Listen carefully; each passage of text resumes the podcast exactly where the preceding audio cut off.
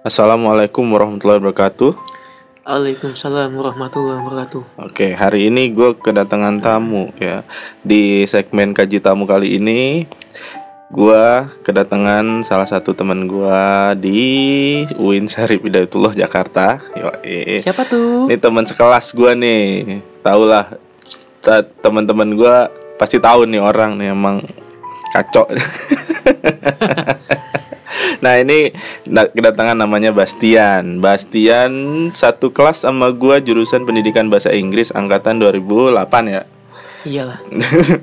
Masa gua ngaku 2010. Lo jangan ngaku muda sini lo Tapi tampang masih baby face, Bro. Oke Oke gue kali ini pengen bahas hal yang sangat menjadi gundah gulana untuk mahasiswa ini Biasanya di semester akhir. biasa di semester akhir Enggak, malah di awal awal kuliah malah dipikirin juga bas Ya mungkin kalau dia nggak dapat biaya dari orang tua harus ya mandiri kan, iya independen. harus mandiri Hmm. oke hari ini gue pengen bahas yang namanya kerja lo habis kuliah lo harus kerja tuh kan pasti lo dititip sama orang tua lo kuliah yang pinter biar apa biar kerja yang bener kan gitu kan Itu kasarnya. Tapi Kasarnya. halusnya kuliah yang benar biar sukses. biar sukses Sukses itu maksudnya apa? Kerja mandiri, orang tua dirawat sama Orang- anak-anaknya. Ah. Simpelnya begitu kan? jadi lu nggak minta lagi sama orang tua harusnya sih umur Yes. yes. umur kalau di luar negeri tuh umur 17 sudah dilepas orang tua ya 18 kalau nggak salah. 18. 18 tuh udah udah lepas dia. Jadi umur 18 tuh harusnya udah mandiri lah ya. Betul. Cuman karena nih di Indonesia kadang ya abis kuliah lah umur 23 tuh baru bisa lepas kan ya dari orang tua kan ya. Ya, kadang di atas 23 aja masih sama orang tua, masih ya istilahnya masih ngedot lah. Masih ngendot. Oke, nih yang pengen gua tanya nih. Eh kita dulu ya, dulu sebagai mahasiswa tuh gue pengen cerita ya. Gua kita nih jurusan pendidikan kan, Yes. guru ya. Bahasa Inggris lagi. bahasa Inggris lagi kan Kenyataannya sebagai apa sekarang? Kenyataan sebagai nah ini jadi dilema gua waktu itu waktu gua kuliah Gua kan kuliahnya bahasa Inggris pendidikan harusnya toh kerjanya kan ngajar nah Spesifiknya apa nih? spes- spes- spesifiknya kan ngajar bahasa Inggris nah cuman pada kenyataannya kan gua ngajar musik tapi Emang dulu kuliah kita belajar musik? enggak nah gua kan belajarnya di luar Oh iya, otodidak juga sih ya. autodidak juga terus eh, ngomongin pengalaman ya gue lebih condong ke musik yang gue kejar gitu tuh Hmm. nah makanya nih baiknya tuh kita di waktu kuliah itu kita harus sudah menentukan kerjaan kita nggak sih menurut lo waktu kita kuliah nih Sekarang gini. Pertanyaan pertamanya, ketika kita dulu lulus SMA, SMK, vocational atau apa ya boarding school dan sebagainya dan sebagainya Mm-mm. sebenarnya titik krusialnya di situ bro kenapa di situ karena setelah kita lulus kita pengen nentuin nih kita mau apa sih langsung kerja kah terus kuliah kuliah untuk apa sih supaya nanti kerjanya katanya kata orang tua kan lebih mudah ca- cari kerja Iya. sama mungkin ketika nanti diterima kerja secara penghasilan atau income bisa lebih baik dibanding yang hanya cuma lulusan SMA, SMK atau yang setara equalnya lah. Ha-ha. Jadi kan hitungannya nih lu SMA sama S1 itu pasti kesempatan kerja eh, kesempatan dapat kualitas kerja yang lebih baik gitu kan Iya. Kalau untuk kesempatan kerja mungkin sama, cuma untuk kualitas kerja atau kita bilang posisi lah. posisi ya. Nah, atau yang lebih simpel lagi, masalah gaji. Ya, yes, kalau masalah gaji pasti untuk S1 sama SMA biasanya S1 sedikit lebih tinggi. Iya. Walaupun ada juga beberapa mungkin yang SMA bi- bisa lebih baik dari S1 secara income atau juga mungkin secara skill. Ha-ha. Jadi enaknya tuh kita kuliah itu udah kerja apa jangan dulu apa nanti tunggu lulus S1 dulu baru kita nyari kerjaan. Menurut lu gimana, Bas? Menurut gue ya, Heeh. idealnya sih ketika sudah di semester akhir Heeh. Sudah mengenal dunia kerja entah itu part time Iya. ngajar-ngajar privat bimbel dan sebagainya. Ikut proyek apa gitu ya, ya ada bebas. project apa gitu kan. Atau ya kegiatan yang mungkin kita nggak benar-benar kerja tapi bisa ngebantu temen yang ada project kerjaan Ah, ah. at least atau setidaknya kita tahu. Mm-mm. ini loh tekanan di dunia pekerjaan. Oh seperti ini kita bekerja. Untuk apa sih sebenarnya kita bekerja? Eh nature-nya atau secara alamiahnya manusia itu apa sih? Bertahan hidup. Bertahan hidup ya benar. Di masa seperti ini apa sih bertahan hidup? Mau nggak mau harus bekerja kenapa? Nah, kita nafkah. ya, mencari uang menghasilkan uang Ah, ah. eh, untuk kita makan minum dan kebutuhan lainnya. Iya, dan nggak nyusahin orang tua lagi ya. simple simpelnya gitu. Mm-mm. cuman mungkin eh, cara kita mencari nafkah itu kan beda-beda. Ada yang bisa sesuai dengan jurusan dia ketika kuliah Mm, ada yang sesuai passion passion ini bukan berarti sesuai dengan jurusan kuliah loh. Iya, kita kuliah jurusan apa passion apa ternyata masuk ke passion kita atau Iya. hobi lah jadi kayak gua kan ya, Hmm. gua jurusan bahasa Inggris, passionnya malah musik karena gitu. kan. mungkin emang hobi dari SMA ya atau Dari mungkin dari kecil, kecil lah dari udah, udah kecil. udah musik kan udah Ah, musik mm-mm. tapi tapi nih kebanyakan orang kerja itu atau yang sudah bekerja atau dapat kerjaan kerja nggak sesuai passion atau ya banyak juga yang nggak eh, satu passion satu, satu- satunya lagi nggak sesuai dengan mungkin dulu dia bidang yang dia geluti atau yang dia ambil pendidikannya misalnya Ah, ah. kuliahnya dulu bidang apa Iya, kerjanya apa kerjanya beda tuh ya. Eh, dengan yang dia dulu belajar atau dia kuliah Mm-mm. kenapa seperti itu ya karena mau tidak mau kan Iya, namanya udah pengen survive tadi bertahan Iya. hidup. Jadi apa aja yang di depan kita coba kita lahap. coba gitu Ah, ah. Tapi harus dengan cara halal ya. Iya, hal. iya. Iya kalau Ya apa pun kali. kita lakukan jadi perampok. iya jadi perampok. Begal. Aduh jangan dong bro. Iya kan mau nggak mau. Kuliah Iya. misalnya jurusan apa? Jurusan teknik mesin. Ternyata cuman ternyata ada tawaran kerja yang udah pasti fix kita diterima.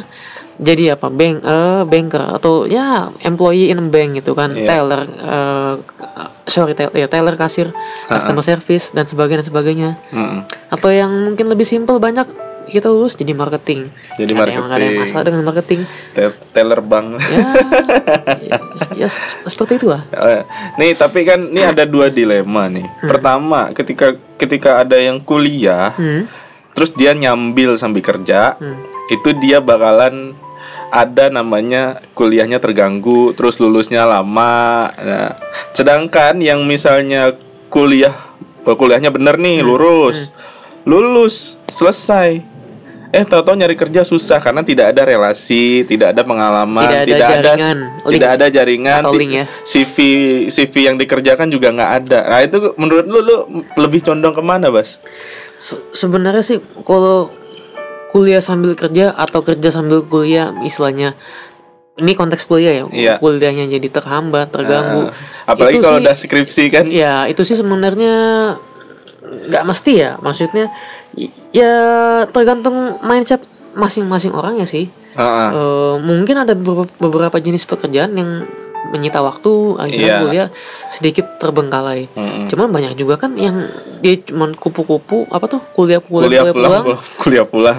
Tapi eh, ya tapi ternyata mentok-mentok juga di skripsi lulusnya kelarnya lama-lama juga Ternyata tergantung orang juga sih ya. ujung-ujungnya dia lulus bareng dengan yang mungkin temennya atau rekannya yang kuliah Kerja. sambil kerja Heeh. Berarti tergantung orangnya menurut lu. iya iya Hmm. tapi emang ya kalau dari gue pribadi ya Mm-mm. setidaknya sebelum kita lulus atau wisuda kita sudah punya pengalaman pekerjaan Ah iya itu penting ya.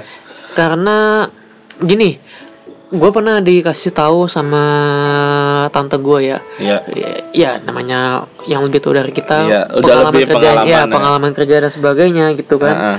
eh dia sih bukan di bagian apa ya kalau di perusahaan itu personalia ya personalia, Personalia. atau HRD. eh, ya HRD human resource ya departemen atau Iya. human capital intinya di- kerja di bidang yang untuk mencari atau merekrut orang-orang Karyawan-karyawan. yang dianggap the best atau terbaik untuk dipekerjakan atau bekerja di perusahaan tersebut. Heeh. Dia Tapi bilang apa? intinya dia bilang gini, eh Mas, kalau ada dua pilihan nih, yang satu S, eh, yang S1. satu pendidikan S1, Heeh. yang satu S2.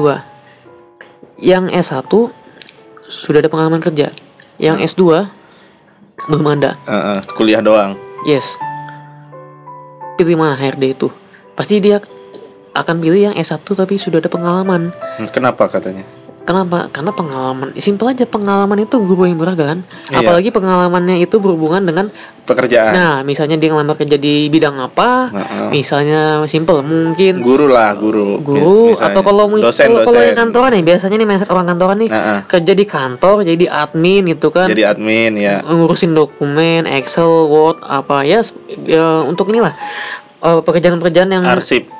Eh, bisa untuk kom- komputer eh, menggunakan aplikasi ya paling basicnya itu Office gitu kan. Iya, skill lah, Hmm. skillnya di sana. Terus juga pengalaman dalam artian biasa kerja dengan tekanan tinggi. Nah satu satu mungkin S2 nih. mungkin kalau secara akademik pinter, Pinter. tapi secara pengalaman kosong zero. Iya. Pusing itu. HRD dilemanya begini. Ini S2 pendidikan bagus, tapi kalau dikasih gaji gede Heeh. dia nggak ada pengalamannya. Nanti Belum.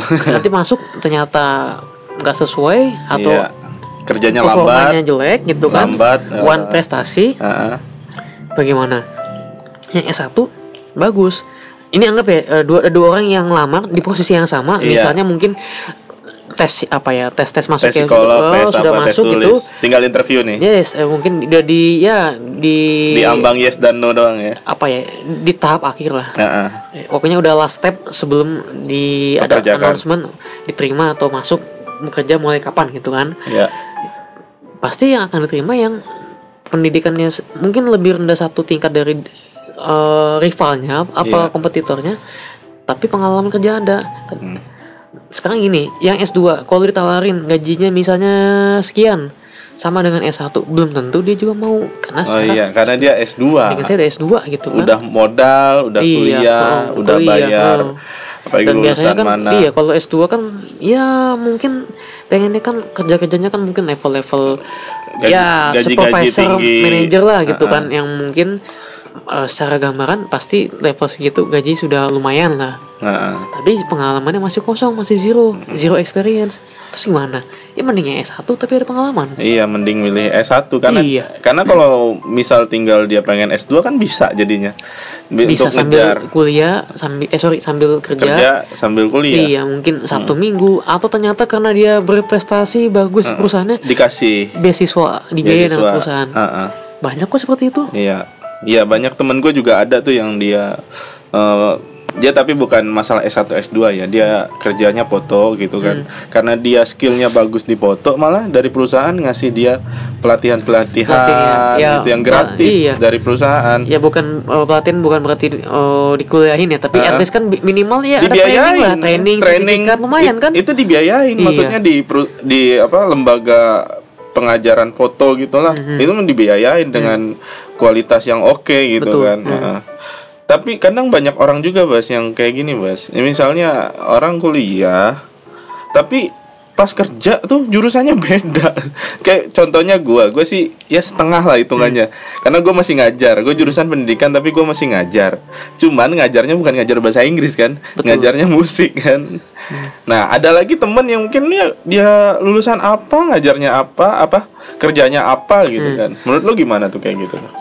Tadi lagi balik ke awal ketika lulus SMA mindset dari kita dulu waktu lulus atau mungkin orang tua ya. Iya. Misal simpel gini nih, kuliah apa sih paling banyak minat? Jurusan apa? Ekonomi. Mm-mm. Ada ekonomi itu kan kalau nggak salah ya dibagi ada ada mungkin tiga jenis ya. Ada yang pen- eh, pendalaman atau penjurusannya di manajemen, Heeh. akuntansi, Iya. terus eh, satu lagi apa lupa lah. Ya mungkin tar- eh, mungkin administrasi lah gitu kan. Iya. Terus misalnya apa ada eh, apalagi yang populer sih kalau anak-anak itu kalau lulus hukum, Iya hukum. benar kan?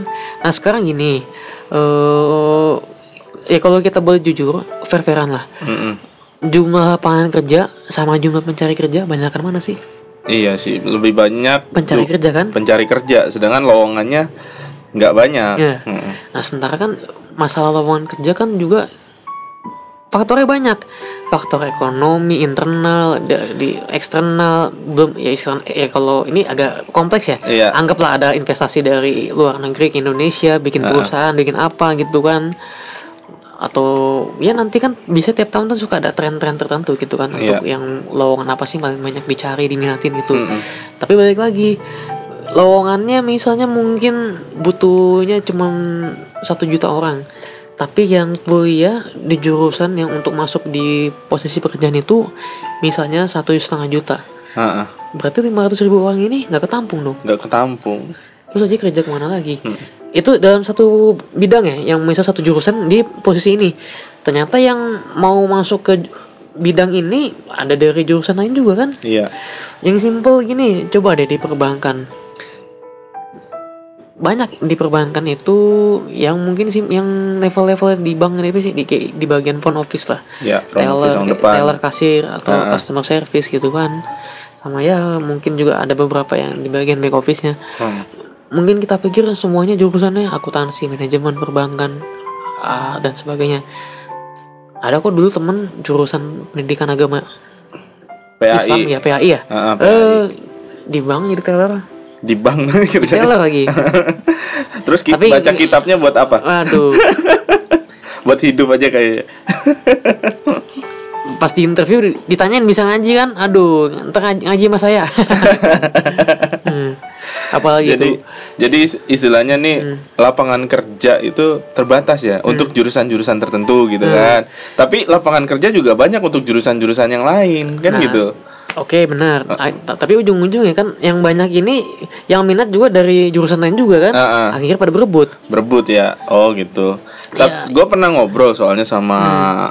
jadi ini kayak komunitas pe- pengusaha gitu Hmm. komunitas pengusaha mereka punya banyak kendala di masalah pencari pekerja Kenapa tuh bro? karena orang-orang sekarang pertama dia lulus S1 terus pengen kerja yang model kantor nggak pengen yang kerja yang pengusaha dia Oh. maksudnya jadi bantuin di ngurusin usaha apa dibantuin jadi susah banget cari pekerja sekarang buat mereka I've got the point. Ah. Jadi ya kalau boleh dibilang ya generasi kita sama generasi mungkin eh kita sebenarnya hitungannya tuh apa muda sih?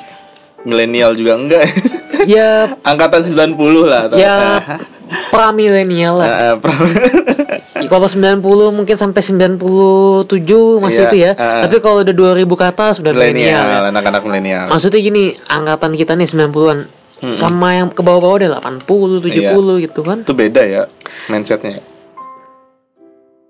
Makin kalau gue lihat ya, tanya deh sama mungkin orang tua lu ya, atau mohon maaf ya mungkin eh, ya, orang-orang dulu dah ya orang dulu ya gitu kan.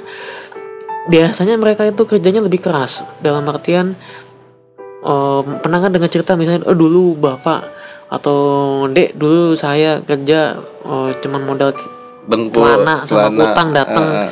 ngerantau dari nol gini gini gini sekarang bisa begini sekarang tau-tau udah punya perusahaan Nah. atau apa kalau sekarang anak-anak sekarang yang mungkin agak manja dalam artian karena ngerasa udah fasilitas udah banyak tercukupi dan sebagainya iya pengennya ketika lulus tuh langsung wow gitu langsung bisa dapat fasilitas atau pekerjaan yang mereka inginkan gitu kan sedangkan dunia kerja itu sangat keras gitu Nah, kan keras gitu kan Heeh.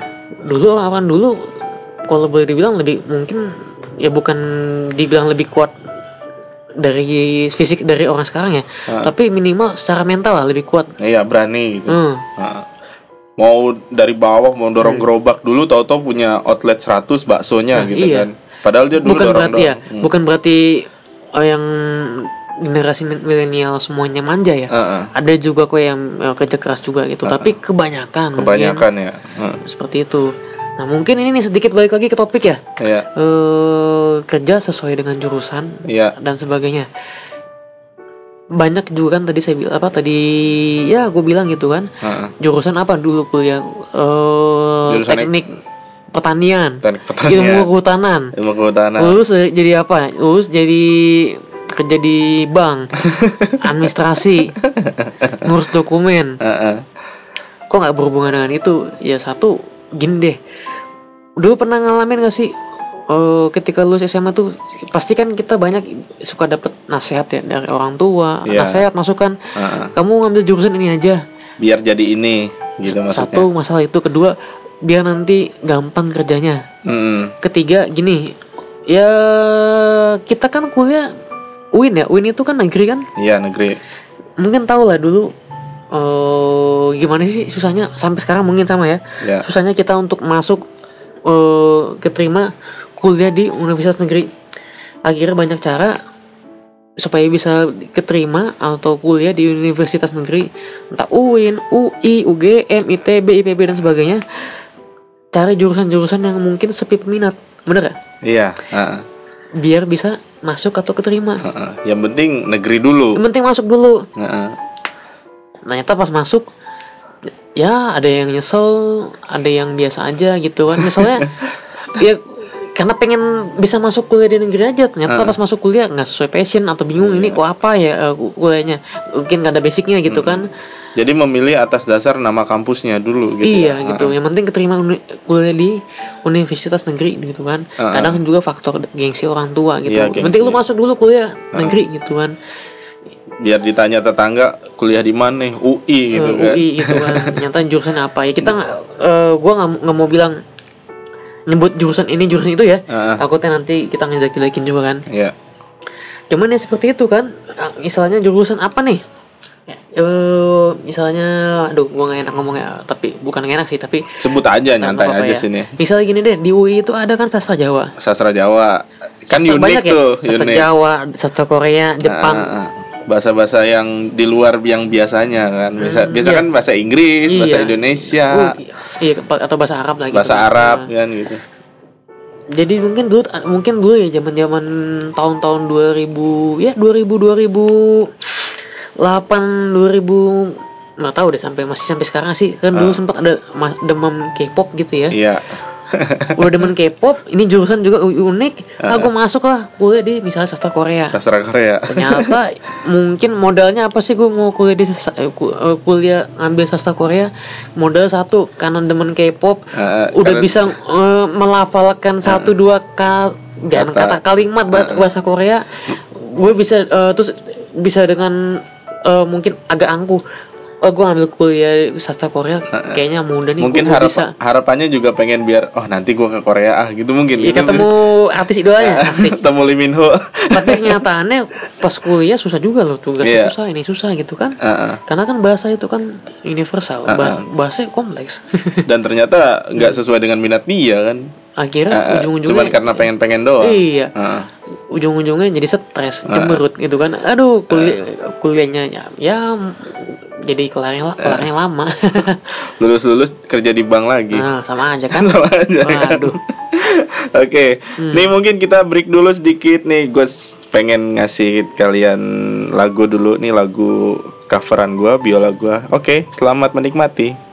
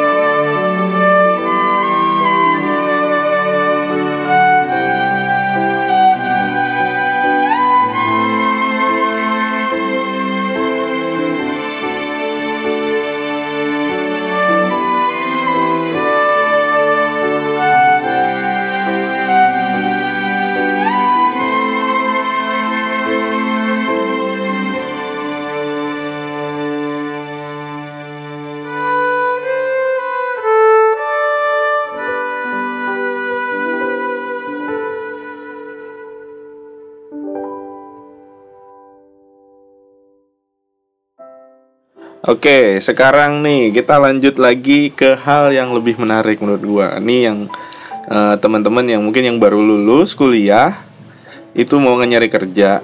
Lu punya ini enggak tips-tips gimana biar nyari kerja tuh gampang gitu? Tips ya, Ah. nyari kerja gampang. Ah, ah. Tapi sebelum ke sana, Ah, ah. lu udah tahu belum?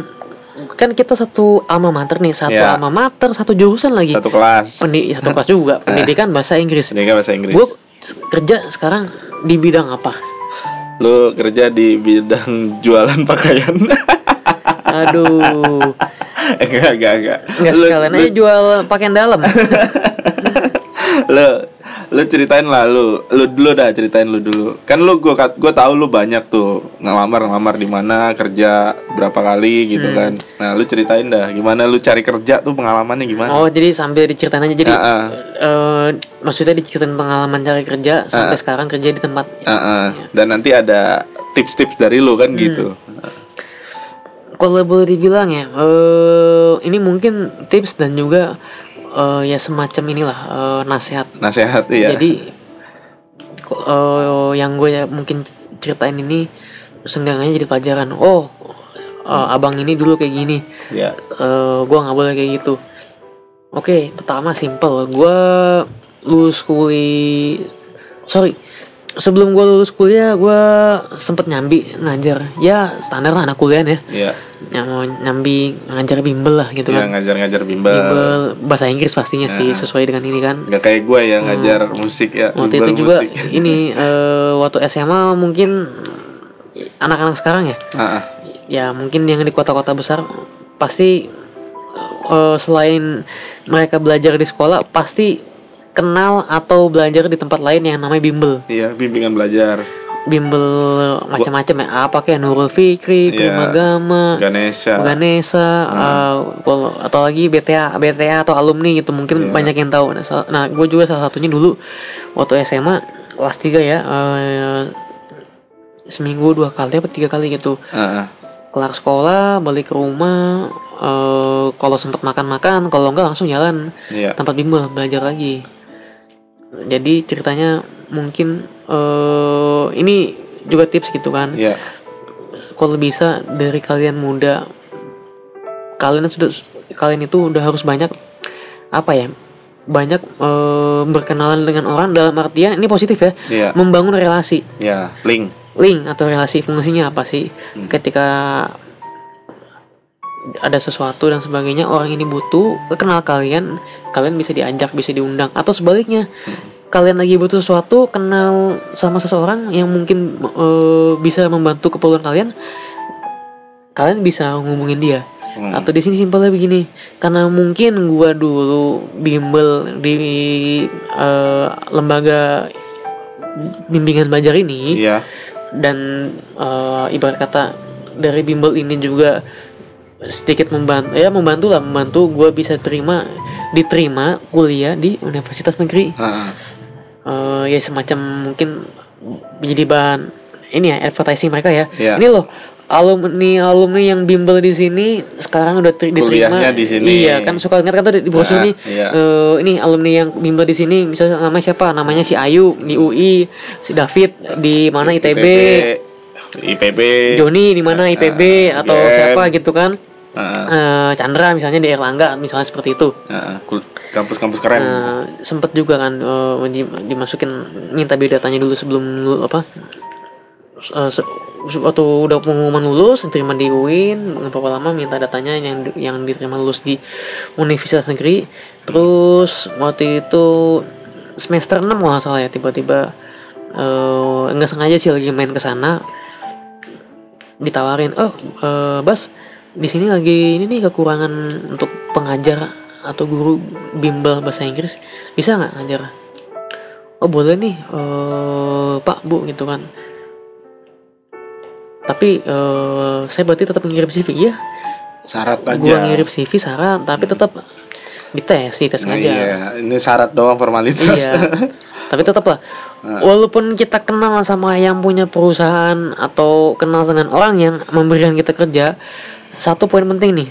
Jangan pernah underestimate mereka. Dalam artian ah gue auto diterima nih. Gue pasti auto lulus. Gue pasti auto kerja minggu depan gitu. Belagu duluan ya. nggak boleh gitu. Tetap harus profesional. Pakai pakaian rapi. Ditanya jawabnya dengan serius. Iya. kalau emang ada tes tes yang coba dong kamu ngerjain ini. Coba dong kamu presentasi. Ah, ah.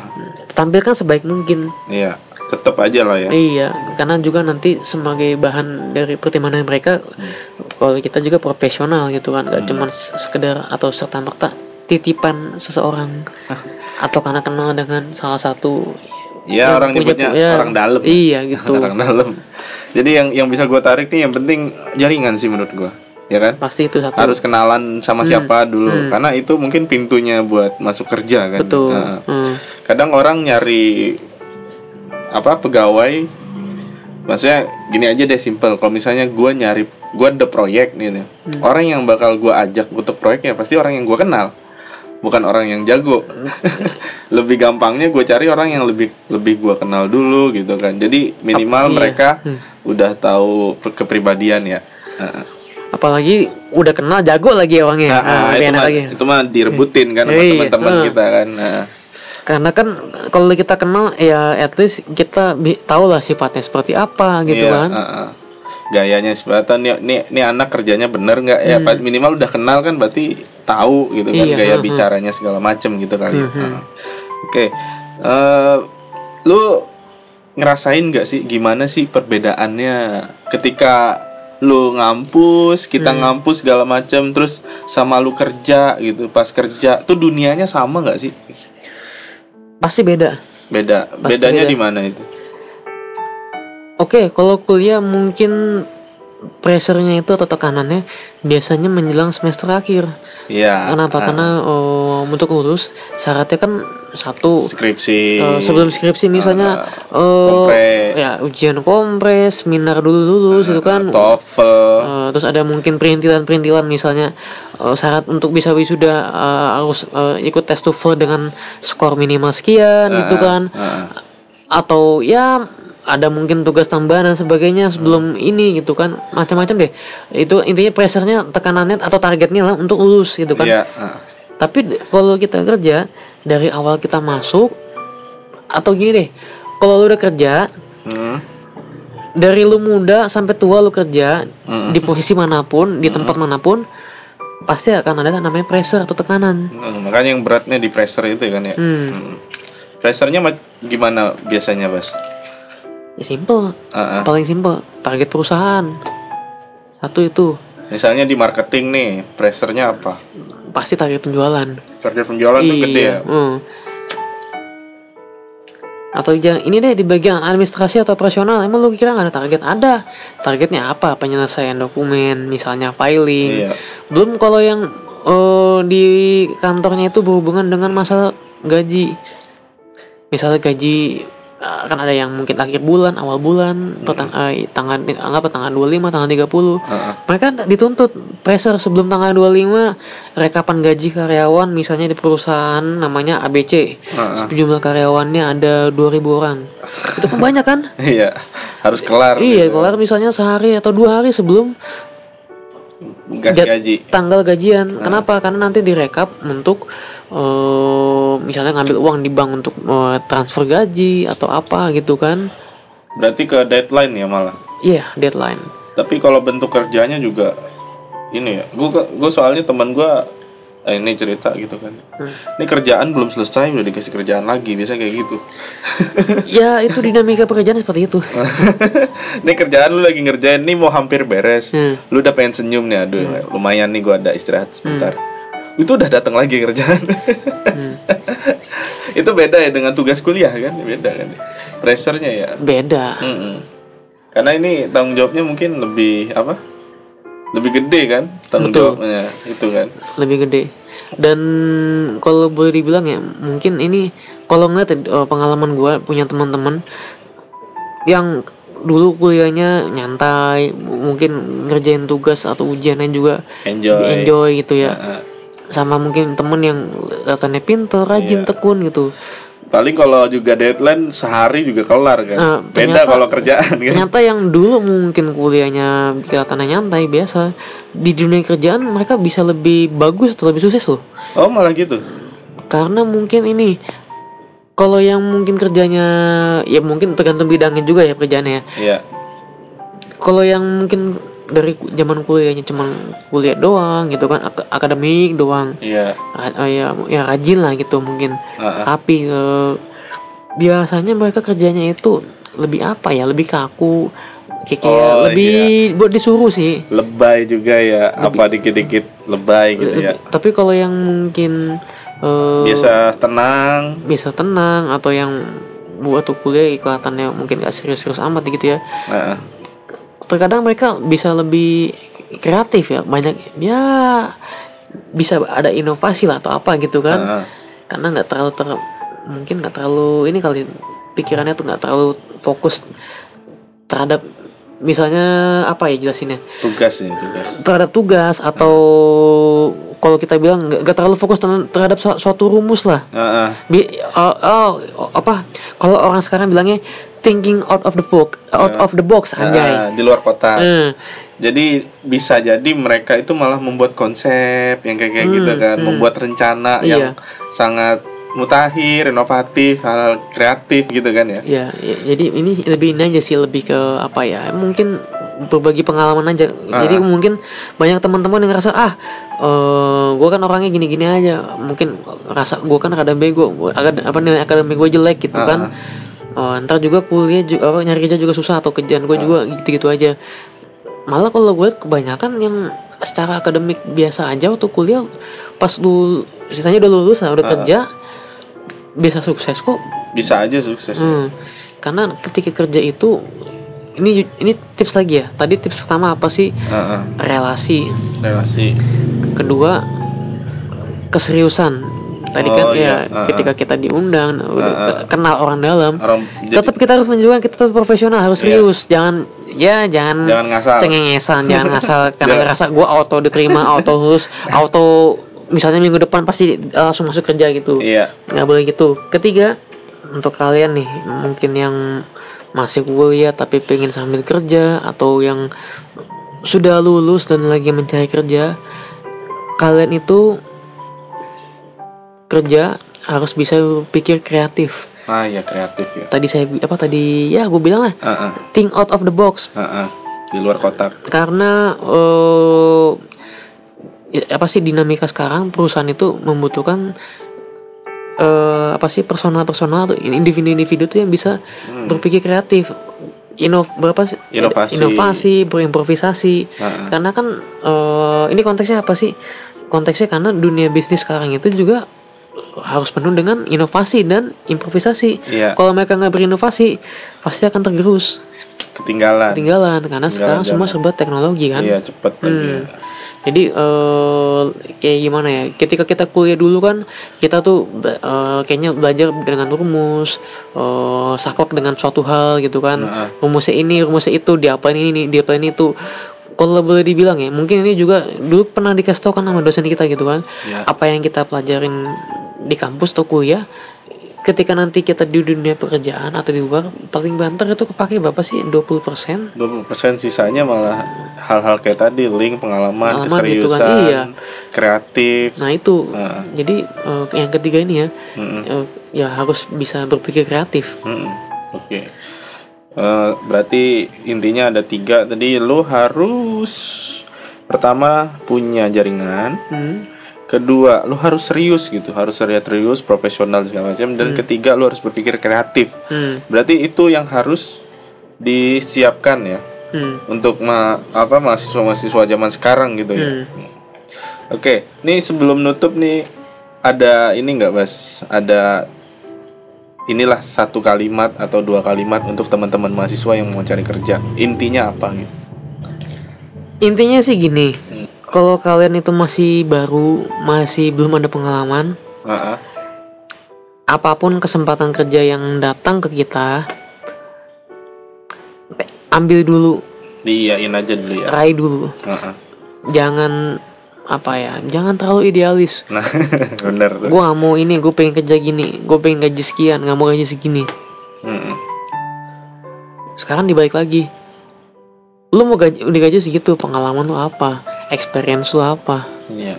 Karena ada harga ada kualitas. Betul. Heeh. ada juga mungkin yang waktu kuliah nggak ada pengalaman eh, lulus kerja eh, lulus kuliah sorry sorry lulus kuliah kerja dapat posisi bagus. Biasanya itu yang mungkin dia benar-benar pinter dan ketika pun dites dari perusahaan itu daya berpikir dia. Iya. Satu lagi yang tadi gue bilang kreatif apa think out of the box atau berpikir kreatif dia itu punya iya jadi perusahaan oh, ya interest tertarik untuk nge-hire dia untuk istilahnya mempekerjakan dia Oke, gitu ya. Ya ini saran buat teman-teman jaga terus kualitas teman-teman Iya. yang kuliah. Hmm. Jangan berpikir kalau dunia kerja itu seperti dunia kampus lagi karena ini adalah hal yang mungkin satu step lebih serius dibanding kuliah ya. Mungkin lu bisa main-main pas kuliah pas kerja. Usahakan lebih serius lagi walaupun santai tapi tetap serius. Oke? Sesuai dengan channel kita channel kaji santai. Oke, mungkin cukup segitu dari kami.